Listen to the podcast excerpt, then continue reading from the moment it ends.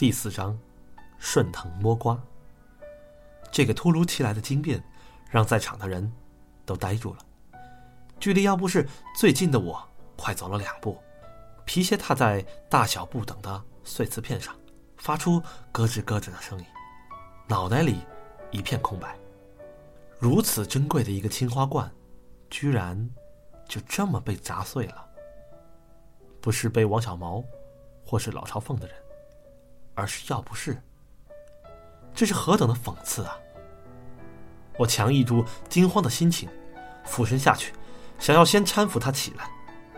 要不是的双手被尖利的瓷片割得鲜血淋漓，眼镜也摔到了远处，头发狼狈不堪。可他的神色却不见惊慌，反而如同一把摘去枪套的长矛，锋锐。而凶狠。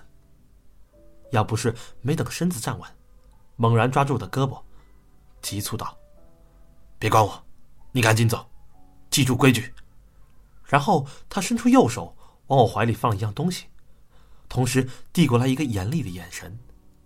我本来心乱如麻，被他这么一瞪，反倒恢复了清醒。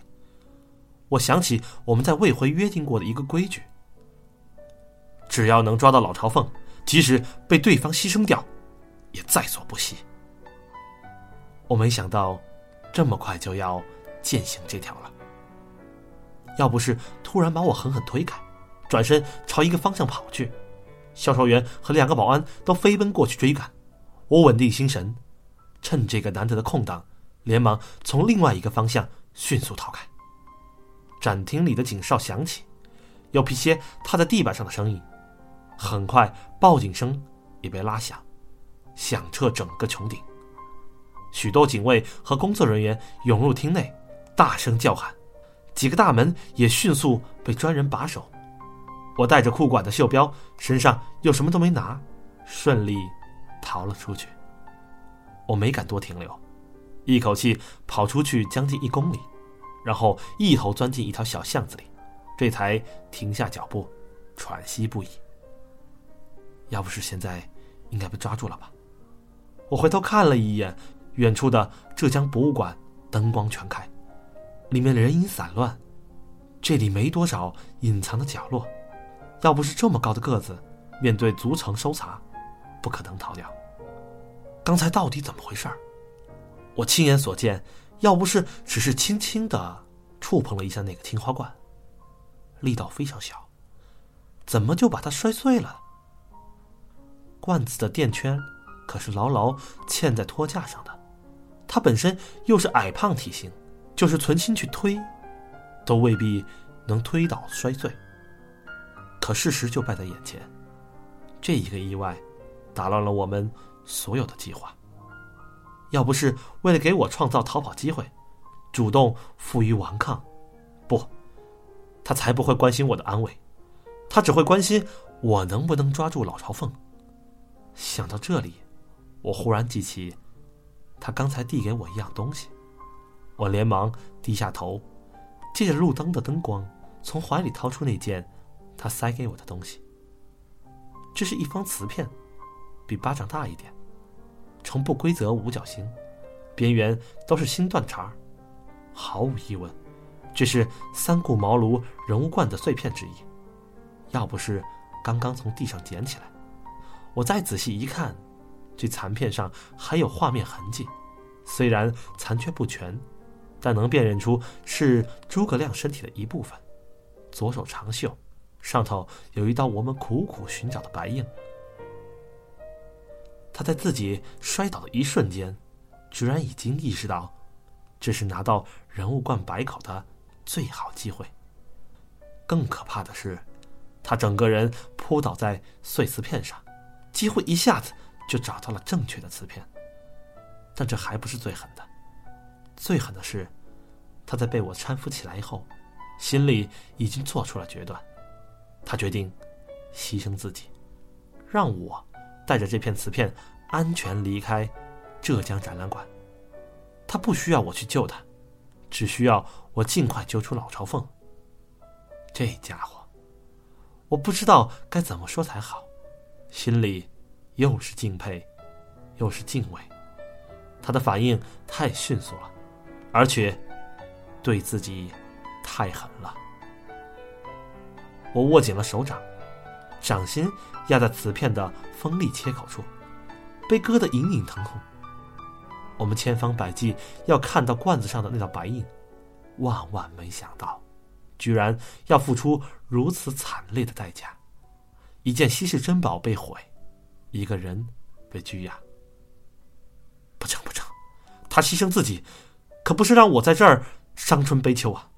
我放下瓷片，用力拍了拍自己的脸颊，朝巷子的另外一个尽头走去，努力不让自己回头去看浙江展览馆。感伤还不是时候，这件事儿无论如何也会推进下去，绝不放弃。我们许家人只有固执这一点不输人后。酒店肯定是不能回了，他们搜到要不是的身份证，一定会去查到住处。销售员知道我们有两个人，警方会到处找我。当然，要不是肯定会坚称自己是无意而为，把我从嫌疑里摘出去。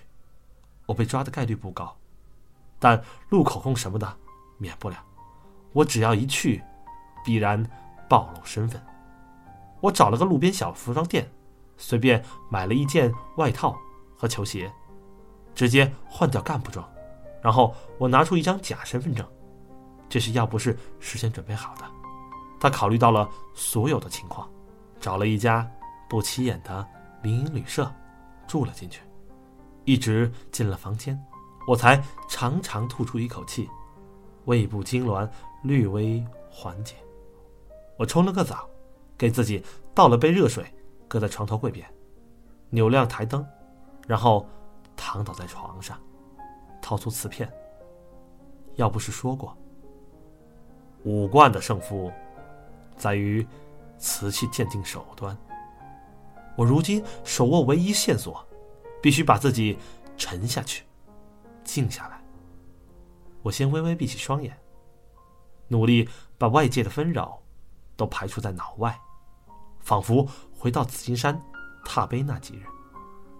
这世界上再没有什么老朝奉、药家兄弟、五脉恩怨，仍旧存在的，唯有眼前的瓷片和我自己。一分钟后，我缓缓睁开眼睛，焦虑的情绪不见了。我此时心无外物。精神完全集中在了手中的这小小瓷片上。瓷器残片我见过不少，可见证一件奇珍从完整到破碎全过程，这还是第一次。一想到世间又少了一件好瓷器，我就觉得遗憾万分。这残瓷尽管已不完整，但瓷片。依然那么漂亮，我把它放在灯光下，反复转动着欣赏。之前虽然看过，但时间短促，无从细看。这次终于近距离慢慢的观察，看出不少细节。以我浅薄的瓷器眼光来判断，这应该是用上好的塑料绘制，所以发色浓郁、浓重、清脆。在灯光照耀下，通透而轻盈，透着宝石的光亮。难怪很多人为了瓷器神魂颠倒，它的魅力实在太大了。塑料叫做苏麻离青或苏尼麻青，不是中国原产，而是来自于波斯卡山夸木萨村。它是一种低锰高铁类的钴料。和任何釉料配合，都能稳定的呈现出蓝色。塑料的色泽，有如蓝宝石般漂亮，非常醒目，至今也没有人能完全仿制出来。所以，苏麻离青是一个绝好的防伪标签。凭这个去判断，几乎百发百中。于是，从元代晚期开始，中国开始进口苏麻离青了。用于瓷器纹饰绘制，后来郑和下西洋，从伊拉克萨马拉那边带回了一大批高品质塑料，永乐、宣德官窑青花瓷器都用的这种料。可惜在成化之后，从此再没有大批量进口过，所以官窑全改用了回青或国产青。塑料瓷器只是零星出现，再没大规模生产过。三顾茅庐这个瓷器罐，呈现出塑料的典型特征。第一款，却写的是“大明万历年制”，这说明它肯定不是伪品，而是万历年间罕见的塑料青花。真想伪造，不如直接往前写成永乐。宣德了，这个瓷片上保留着诸葛亮左侧胳膊的大半截袖子。诸葛亮的左手姿势曲起，在手肘处有绣布堆叠，画手在这里重色细勾，料又堆积，有晕散，以手抚摸，甚至可感觉有凹凸不平状，很有立体感。我凑近了仔细观察。看到青色已浮参于釉面，在手肘处有很醒目的黑斑，这就对了。我一直找的就是这个。当时研磨工艺不到位，塑料颗粒比较大，且不均匀，画工在作画时运笔顿挫，轻重不一。塑料含铁量比较高，一旦浮出釉面，就会氧化形成。铁锈状的凝聚斑，这在鉴定里叫做吸光，也是塑料的标记之一。我这也是现学现卖，拿着玄瓷成鉴充内行，手里拿着一件真品，与书中的种种道理印证，可比光看书效率高多了。许多原本记不住的知识，如今可以一气贯通。这还只是。一小片瓷片，就有如此功效。药家收藏的好东西那么多，从小耳濡目染，亲手抚摸，难怪个个都是瓷器高手。我再度把视线投向瓷片，终于看到那一条苦苦寻找的白口，它正好沿着诸葛亮的绣纹画了大约八厘米，如同翘起一根白色棉线。因为诸葛亮的手肘在这里弯曲，色料堆积略浓，所以这条白线是凹下去的。摸起来的手感，如同在重料山丘上挖出一条浅浅的小沟。我手头没显微镜，没法分析它的成分构造。我摸上去沟边的釉料平滑，没有明显断边说明这条线不是硬抠出来的。而是烧制之前就留好了，至于为什么，我就不知道了。我反复看了几遍，始终不得其意。